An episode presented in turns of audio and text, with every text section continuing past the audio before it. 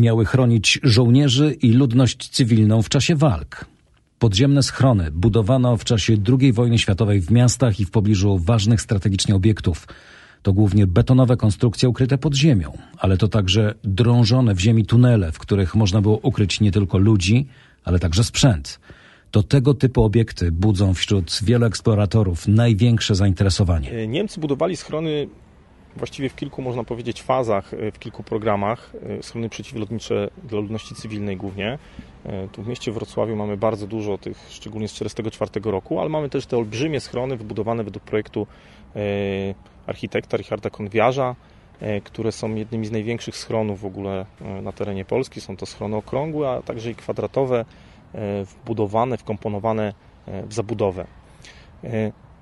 Schrony były oczywiście w większości dostępne już po II wojnie światowej, ale wiele z nich zostało zabezpieczonych.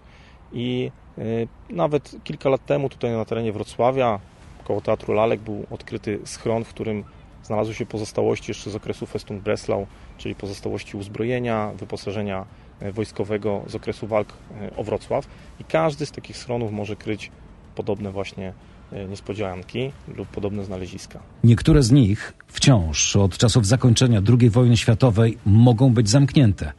Tak jest ze schronem w dolnośląskim Lubaniu. Jego poszukiwania rozpoczęły się od niepozornego szkicu obiektu odnalezionego w miejskich archiwach. I choć opowieści o podziemnych sztolniach pod jednym z parków znane były w miasteczku od lat, to dopiero w tym roku udało się potwierdzić jego istnienie. W ciągu tego roku udało się nam przeprowadzić akcję odwiertów udało nam się dowiercić w dwóch miejscach do tego schronu i w jednym obok ścianki. Jedno miejsce jest zaraz przy wejściu. Przeprowadziliśmy taką zupełnie nowatorską też tutaj projekt związany z prowadzeniem do środka specjalnych pojazdów, takich niewielkich, miniaturowych łodzi, które miały przepłynąć kawałeczek i pozwolić nam zobaczyć trochę więcej niż widzieliśmy dzięki kamerze wprowadzonej do środka odwiertu. Wiemy z pewnością, że schron istnieje, wejścia do niego są wysadzone, ale w środku schron jest, wygląda na cały, na stabilny, są dosyć szerokie korytarze, wysokie, w jednym z miejsc mamy ponad 3 metry szerokości, widzimy w środku tory, kolejki i prawdopodobnie jakiegoś rodzaju wózek, być może górniczy, którym, którego używano do budowy schronu. Zagadką ciągle pozostaje, co w tym schronie do końca jest, ponieważ no, jest to bardzo nietypowa sprawa, bo schron yy, według naszych ustaleń, i to jest bardzo wysokie prawdopodobieństwo, no, został wysadzony jeszcze przez Niemców w czasie II wojny światowej. Oni kontrolowali ten rejon do yy, maja 1945 roku. Polacy, którzy już weszli tutaj, twierdzili, że te wejścia były już wysadzone jeszcze przez armię niemiecką. Co tam w środku się znajduje, mam nadzieję dowiedzieć się po tym, jak wejdziemy do środka. Dowodów na to, które schrony zostały zasypane przez Niemców, nie ma. Wejścia do części zasypywali prawdopodobnie tuż po wojnie Rosjanie lub Polacy. Niemcy zasypywali wejścia do tych obiektów, które chcieli, żeby zostały ukryte. Natomiast na przykład w Górach Sowich wiele wejść do wielu obiektów zostało otwartych, nikt ich nie zasypywał i w momencie, gdy na te tereny weszli Rosjanie i, i, i Polacy, to oni je penetrowali. Zresztą w swoich poszukiwaniach związanych z Górami Sowimi te najciekawsze historie, do jakich dotarłem, to właśnie dotyczyły opowieści miejscowych, jak to oni wchodzili do podziemi na dziko. To są niezwykłe historie, bo ci ludzie nie mieli wtedy przecież latarek halogenowych i oni tak naprawdę no to wchodzili z jakimiś ogarkami, z jakimiś świeczkami czy, czy jakieś łuczywa i yy, nierzadko potem im to wszystko gasło, bo, bo jest cuk w środku, przeciąg i, i, i takie światła gasły i oni błądzili potem i kilka godzin wychodzili. Na przykład takie historie dotyczą włodarza, gdzie, gdzie no jeden z, ze świadków opowiadał mi, jak to zabłądził y, tuż po wojnie we Włodarzu i no, przez kilka godzin nie mógł znaleźć wyjścia i był przerażony, bo już się bał, że po prostu nie wyjdzie nigdy stamtąd. Wydaje się na podstawie tych szczątkowych informacji i szczątkowych materiałów źródłowych, którymi dysponujemy, że jednak były to działania już powojenne. To troszeczkę e, odziera z tego nimbu tajemniczości i, i, i tej sensacji tego typu e, obiekty i, i, znaleziska. Je, generalnie wszystko to, e, czego byśmy się tam spodziewali znaleźć. No bo jeżeli tego nie robili Niemcy, a po wojnie Sowieci albo Polacy, w celu zabezpieczenia tego, no bo pamiętajmy, że tego typu obiekty jako obiekty otwarte zawsze i za każdym razem stanowiły zagrożenie dla miejscowej ludności, no a jednak zależało władzom miejscowym na tym, żeby y, y, ludziom się nie działa krzywda, a taki obiekt generował zagrożenie.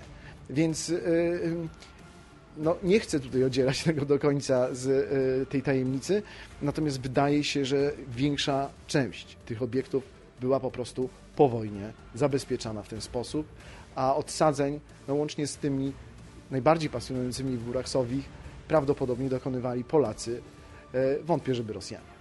4 kilometry korytarzy, blisko 5 tysięcy metrów kwadratowych powierzchni. To już e, schron w Jeleniej Górze. Wkrótce obiekt, który może zadziwiać swoim ogromem, zostanie udostępniony turystom. XVIII wiek. Miasto potrzebuje winiarni, potrzebuje rozwoju takiego powiedzmy y, typowo handlowego, a więc wina, piwa. I w takich piwnicach budowane są właśnie takie potężne gmachy, gdzie cały ten zasób miasta na potrzeby handlu, takiego właśnie y, restauracyjnego, y, no tu jest zgromadzony. I sytuacja rozpoczyna się w momencie, kiedy Napoleon wkracza na Dolny Śląsk. E, chcą Napoleończycy wysadzić część Jeleniej Góry w powietrze i sytuacja przechodzi diametralnie do II wojny światowej, kiedy pada rozkaz, bo Jelenia Góra zaczyna być w zasięgu alianckich samolotów, bano się bombardowań i pada rozkaz zbudować schron z tych winiarni i rozbudować go jeszcze na inne potrzeby, w sensie korytarze. No i na początku do 2000 ludzi, ale później twierdzą, że te naloty, które widzą w Hamburgu, w Kolonii, nie, trzeba pociągnąć dalej. Dla 6000 ludzi. Stąd taki gigant. 5000 metrów kwadratowych, 4 kilometry. Ten schron miał pomieścić 6 tysięcy osób. Wiadomo, jak długo powstawał, kiedy rozpoczęła się jak gdyby rozbudowa. To było bardzo szybko, bo część korytarzy już była w XVIII wieku i XIX wieku rozwinięta. Oni tylko rozbudowywali w sensie albo poszerzali, albo betonowali. 44 rok na początku wiosny rusza taka sytuacja i w 44 roku na koniec praktycznie już jesieni jest gotowe. Posiadał normalnie studnie, posiadał już wentylację, posiadał elektrykę, toalety. On był bardzo dobrze wyposażony. W schronie w Jeleniej Górze powstanie brama czasu Specjalne muzeum, które przeprowadzi nas przez najważniejsze wydarzenia w dziejach. Schron w Lubaniu także ma być odkopane i być może udostępniony właśnie turystom. Tego typu obiekty wciąż będą rozpalać wyobraźnię pasjonatów historii. Tym bardziej, że wiele wskazuje na to, że podobnych, nieznanych obiektów wciąż może być bardzo dużo. Przykład Lubania e, pokazał nam z całą wyrazistością, że e, wciąż możemy mieć nadzieję na to, że tak duże obiekty mogą być e, odkrywane nadal. E, no w związku z tym, że o obiekcie po raz pierwszy dowiedzieliśmy się tak naprawdę i potwierdziliśmy go dokumentowo e, parę lat temu, a wcześniej tego typu historie funkcjonowały wyłącznie w jakiejś sferze wspomnień, relacji ustnych, bez potwierdzeń ludzi, którzy by ewentualnie tam wchodzili. No, możemy mieć takie nadzieje, żeby E, e, nadal takie schrony mm, odkrywać. Pytanie e, w tym momencie jeszcze gdzie i ile ich jest. To kolejne pytanie, co mogą kryć, to jest strasznie otwarte pytanie. Zawsze uważałem, że można tam odkryć absolutnie wszystko, bo nigdy nie wiemy, co tam można było schować. Więc właściwie po takich trzech kropeczkach dopiszmy sobie to, o czym marzymy w sferze poszukiwań i e, tych odkryć, bo to może być wszystko. Ale e, zaznaczam, to nie muszą być kosztowności, to nie muszą być e, depozyty czy dzieła sztuki, żeby to miało wielką, wielką wartość. Wystarczy, że będą to kapsuły czasu, które pokazują nam stan w momencie, kiedy taki obiekt, taki schron został zamykany na ten moment. Czyli czy to będzie rok 44, 45, E, czy nawet już okres powojenny, on nam pokaże e, fragment, wycinek przeszłości, no niezwykle dla nas istotny. Może nie tak spektakularny, jakbyśmy się tego spodziewali, natomiast kto wie, ale najfajniejsze w tym wszystkim jest to, że może być tam znacznie, znacznie więcej. Łącznie z tymi wszystkimi wymarzonymi depozytami, o których czytamy, słuchamy, oglądamy i wciąż marzymy o odkryciu czegoś takiego. Najważniejsze jest to, że my tu nie mówimy tylko o ukrywaniu przez Niemców, mam na myśli takiego zorganizowanego ukrywania, czyli z, właśnie z książa, e, z jakichś dużych y, obiektów kościelnych, ale my tu mówimy również o prywatnych, prywatnych osobach, które mogły mieć jakieś swoje majątki i które je ukrywały. I stąd cała historia o depozytach na Dolnym Śląsku, no historia na wiele, na wiele godzin rozmowy. Nie ma pełnej listy schronów, które znajdowały się na ziemiach polskich. Są różnego rodzaju wykazy powojenne, te, które mm, wojsko polskie, czy przyjmujące y, władzę tutaj na y, ziemiach odzyskanych, ziemiach zachodnich, y, organy administracji państwowej uzyskiwały, czyli takie spisy tych schronów. Próbowano oczywiście je penetrować, wciągać na listę obrony cywilnej, ale my nie mamy pełnej listy schronów, które w okresie III Rzeszy zostały utworzone. I wiele z nich do dziś y, pozostaje nieodkrytymi y, i do dziś może kryć jeszcze jakiegoś rodzaju zagadki.